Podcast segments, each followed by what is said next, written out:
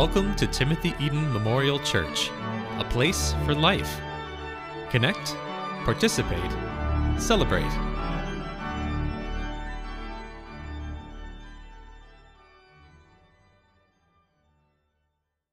Wow, this is a very joyful Sunday, as you can already tell, and there are some more photographs of pets to come and a special prayer. This is also, though, for our nation and our province and the city of London, a sad time. Once again, we have seen the brutality of human behavior and how it has affected innocent lives. Regardless of the faith and the tradition and the race and the background of people, as a nation, we should all treat each other with the greatest respect and love. The Apostle Paul had a dictum about the church. He said, when one part of the church hurts, the body of Christ, all the parts hurt. Well, that applies to a nation as well. And our hearts go out to those who are mourning and grieving within the Muslim community. This is not the desire that any of us should have on the basis of our faith and our common humanity. Let us pray. Loving and gracious God, in this joyful celebration of the wonder of your creation, of the gift of our pets and of animals and all creatures, great and small, Lord, we hope that your word, though, may speak to us now, a word of comfort and strength, of repentance and of joy. May my words be so filled, in Jesus' name. Amen. The bus driver made an announcement. He said, I'm sorry, friends, we're not going to be able to stop in Jerusalem tonight. Unfortunately, we're about to encounter a sandstorm, and we're going to have to pull off into another hotel and another town to find safety. We were driving, Meriel and I, in a tour from Elat to Jerusalem. But this sandstorm came up, and we had to pull off in the town of Arad, which is on the very edge of the Negev desert, not very far from Beersheba. And as we approached the hotel, a frightening scene came. You could see absolutely nothing. Not the roads, not the sky, not even out of the windows. And there we were, stuck in the middle of nowhere on the borders of the Negev, having to climb out of our bus in the midst of a sandstorm. If you think a snowstorm is hard, believe you me, a sandstorm is even harder. Every bit of sand gets into your mouth and your eyes. We stayed in the hotel. The power went on and off sometimes. We had something to eat, but there was a wind that was very strong all night long, buffeting the windows. And at one point, we heard a scratching at the window, and we looked out to see what it was, and there was a donkey pressed against the window, with his head turned towards the wall to protect himself or herself from the wind and the sand. She was completely covered, as was the whole scene outside. And yet she came for protection. And we looked at her, and we felt passion for her. It was almost as if in that moment we were keeping each other company. It was a beautiful moment. But it was also a beautiful moment in a dangerous time. And my mind has always, whenever I have read our psalm this morning that Chris read for us beautifully, Psalm one twenty-six, and we come to that wonderful line about the Lord and the Lord's comfort. Restore, restore our fortunes, O Lord, like the watercourses of the Negev, like the watercourses of the Negev. The Negev, as a desert, is often known for its storms and its sand, and it is famous right in biblical times. It was known to be dry. The word Negev implies that. It's in the south, in the hotter part of the country. But there were also these water courses, as they called them. And these water courses are really streams that during the dry season are completely arid and have no water in them, but in the rainy season become this beautiful tributary, often going down towards the Dead Sea. They're filled with water, and they restore everything that is around. It's a form of irrigation. And the psalmist and all the believers saw that in these watercourses, God's provision in the midst of dryness and barrenness, in the midst of the storms and the dryness of life. It's a beautiful image. Even to this day, kibbutzim are built in that area precisely because of the irrigation of the watercourses, even on the edge of the Negev. But the Bible is full of imagery of God providing water to restore and to renew those who are dry, those who are in need, to restore both creation, but also to restore the people. And nowhere is this seen more clearly than in the book of Ezekiel. And there is a fabulous vision of Ezekiel. And his vision is about the people of Israel coming back to Israel after the exile. He writes this. Listen to the language again of water and restoration.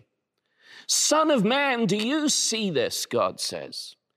Then he led me back to the bank of the river. And when I arrived there, I saw a great number of trees on each side of the river. He said to me, this water flows toward the eastern region and goes down into the Arabah, where it enters the Dead Sea. When it empties into the sea, the salty water becomes fresh. Swarms of living creatures will live wherever the river flows. There will be large numbers of fish because this water flows there and makes the salt water fresh. So where the river flows, everything will live. Jesus in John's Gospel uses a very similar phrase in chapter seven, verse thirty-eight.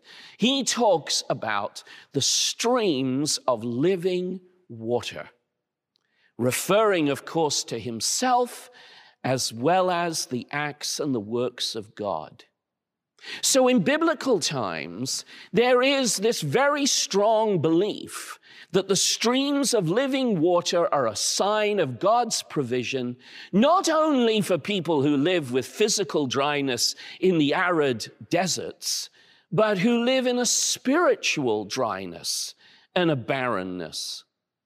The psalm, this one, was written right after the people had returned from exile in five thirty-eight B C. And they were experiencing great barrenness, both spiritually and socially and politically and morally and physically on all levels. They had lived in exile for seventy years. And here we go again, seventy appears as it has done in our last two sermons, with the number of people who were in Moses' tent and the number of disciples that Jesus called. This seventy is then a complete number and represents a totality of experience. The seventy years then meant more than just seventy actual years. It meant that the people themselves had lived in exile, away from each other, away from their God, away from the things that were meaningful for them. But now the psalmist is singing a song. And he writes this song of the people returning. Restore our fortune, O Lord, like the watercourses of the Negev. Come and refresh us. Come and make us new. I think many people feel that they have had and that we are experiencing an exile of sorts over the last year and a half. After all, we have not been able to come to our place of worship. Exiles weren't allowed to go to their temple. We have not been able to have community and meet with one another, even sometimes those who are closest to us. The same with the exiles, whose families were often separated. And we haven't been able to celebrate, and I think this is important, the festivals that make our faith so important, that express our love for the birth of Jesus at Christmas or the resurrection of Jesus at Easter, when we can be extravagant and have meals and have family and have faith. Well, the exiles in biblical times were not given those opportunities either. So it's as if this psalm is talking to us, isn't it? Restore our fortunes, O Lord, like the watercourses of the Negev. Well, this song, this biblical song, talks very much about the past, about the past. And really good songs are able to elicit emotions and memories of the past. Paul McCartney once, when being interviewed about writing his piece, Penny Lane, talked about how he wrote it because of a barber that he would go to to have his hair cut. I know it's a sore point with all of us right now, but he was able to go to his barber and have his hair cut. And the barber would take photographs of all the people whose heads of hair he had cut, and he would put them on the wall. And there was this sense of remembrance and memory of people who had been part of the life of the barber. Penny Lane, says McCartney, was a walk down memory lane, really.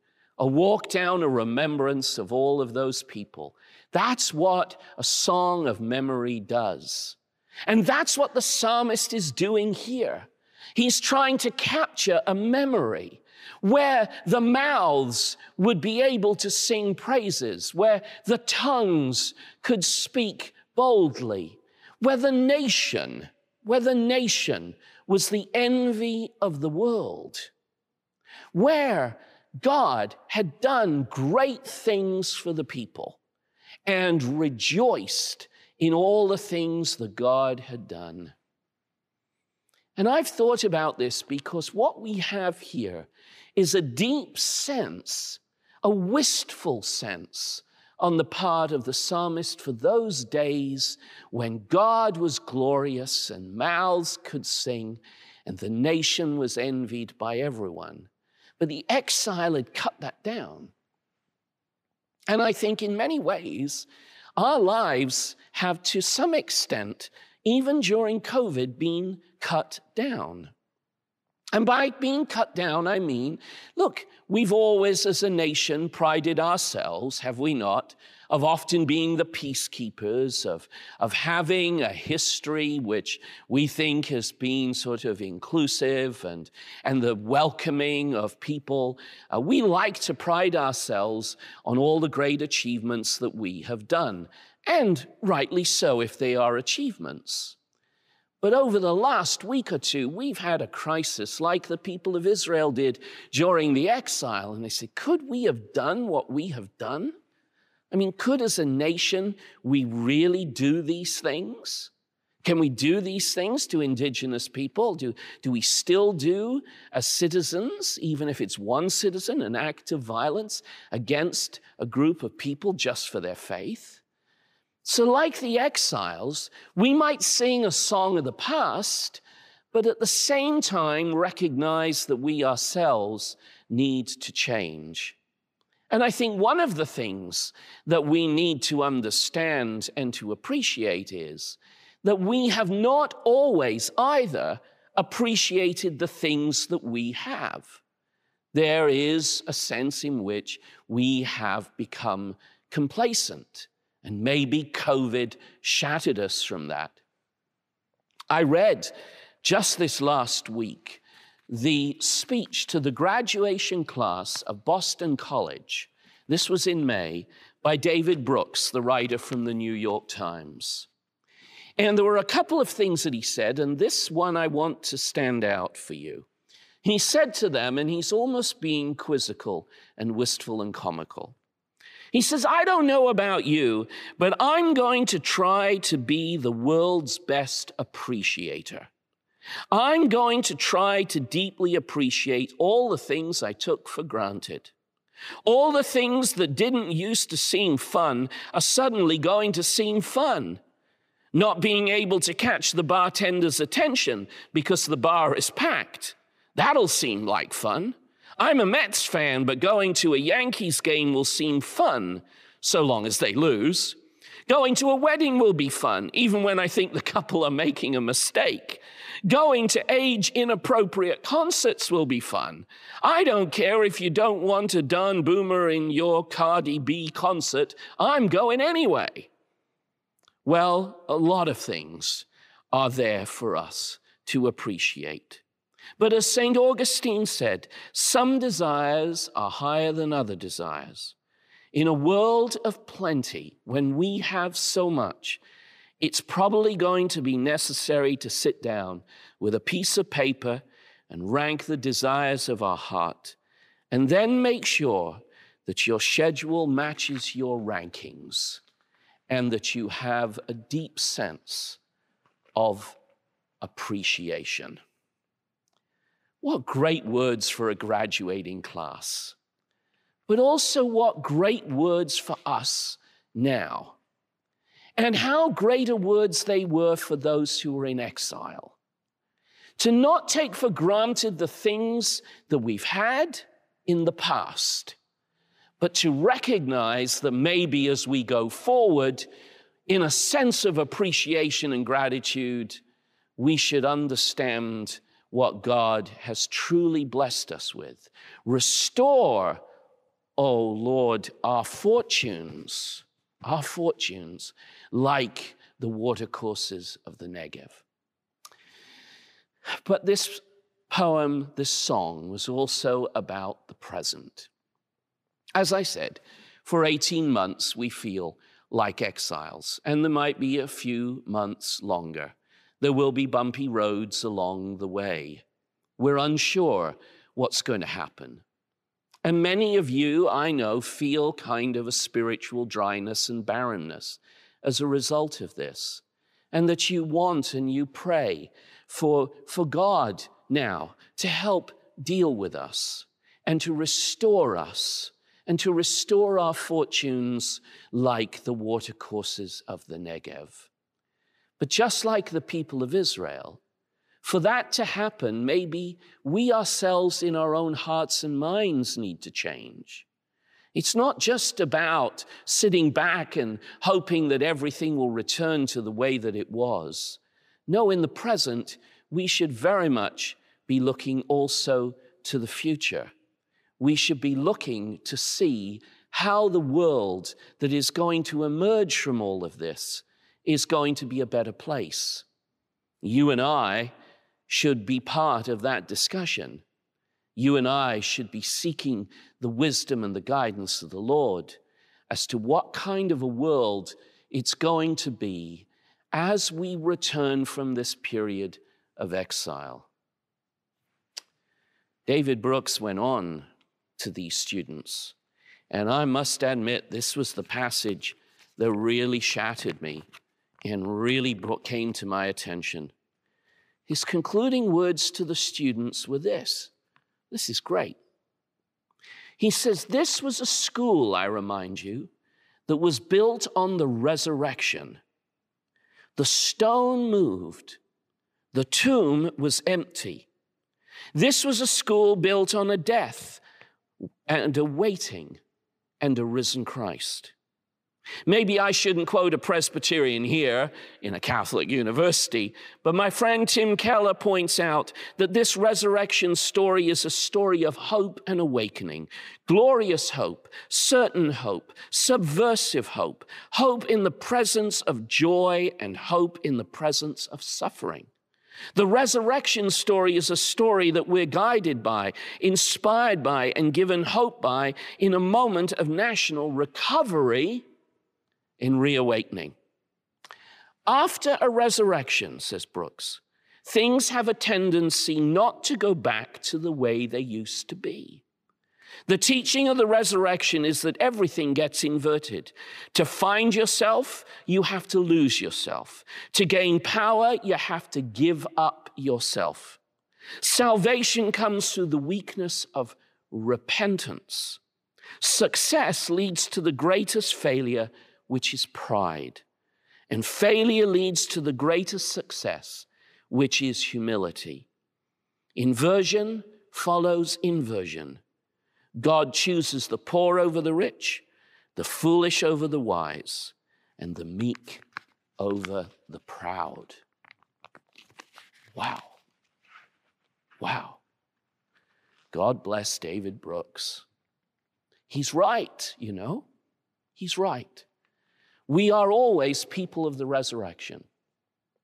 And while the glorious hope of those that were in exile in biblical times before the life of Jesus was that they prayed, "Restore our fortunes, O Lord, like the watercourses of the Negev," we who believe in the living water, the living stream, Jesus Christ, know that it is in him that we find that restored life, and that we find God in the present, preparing us for the future.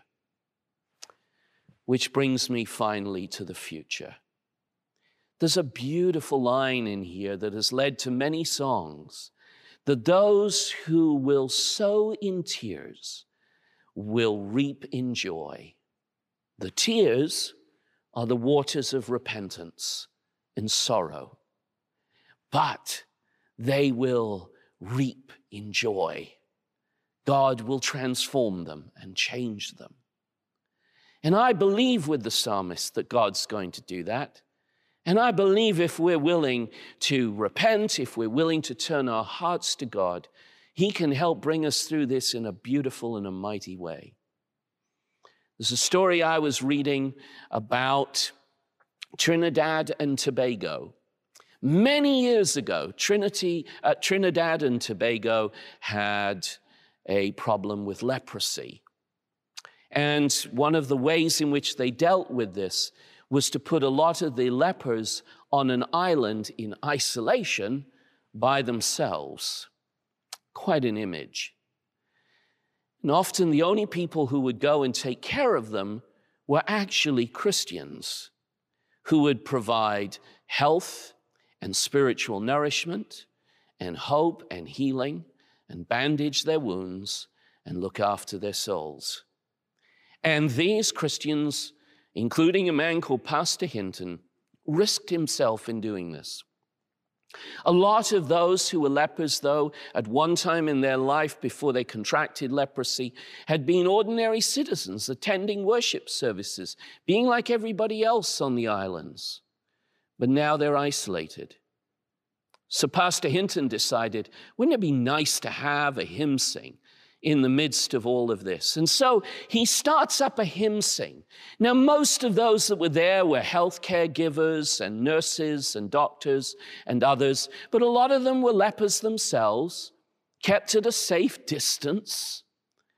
But he asked at one point, "Anyone, would you like to come forward and make a suggestion of a song that we could sing?" And one lady whose head had been buried under the pew lifted it up. She was a woman whose face was eaten away by leprosy, whose ears had gone, who had lost fingers, who was severely disfigured. And she said, "I would like us to sing, Count Your Blessings, name them one by one." One of the nurses came up to the minister afterwards and said, "You'll never sing that song again, will you, Pastor?" And he said, "Oh, yes, I will. I'll just never sing it again in the same way." He was changed by what he had seen in the devastation of people living in exile, in isolation, who had problems. What an image for us as we go forward into the next weeks and months ahead. As we pray fervently, "Restore our fortunes, O Lord, like the watercourses of the Negev. Come like a stream of water and be with us and change us and make us more grateful than we ever were. When the storm had ended and everything had died down, we looked out the window again, and there was the donkey still. Donkey standing against the window, but now all the sand had gone. Everything was flat. The donkey seemed very much at peace. I swear that donkey smiled at us, but Meriel and I will debate that for some time. But it was a wonderful moment. And as we went out and we got in the bus, we watched the donkey go away into a safe place, having been sheltered and protected, and going out into the Negev, hopefully finding the watercourses and the streams of water. Wow, what an image for all of those who face the barrenness of exile, but find the glory of the Lord. Amen.